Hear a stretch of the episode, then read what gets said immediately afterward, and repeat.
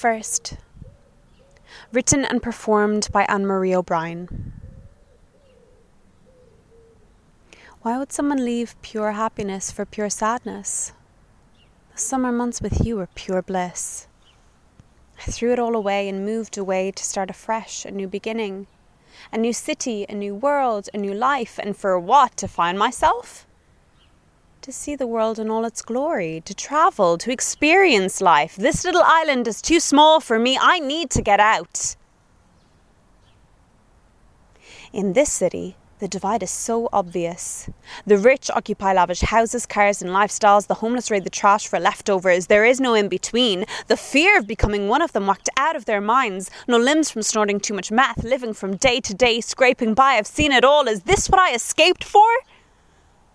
Think back to those treasured moments laying by your side in our euphoric world, relating to Snow Patrol's Chasing Cars, forgetting the world. You were my drug that I craved so bad. I did not need weed then, and now I relate to Tove Lo's habits, staying high to keep you off my mind. And although I am elated temporarily, the feeling never lasts. I still crave you. I have learned so much from this new city and its people. My mindset broadening, my visions enlarged. A change of scenery, a change of individuals, a new haircut, a new perspective, learning, growing, becoming. I am happy.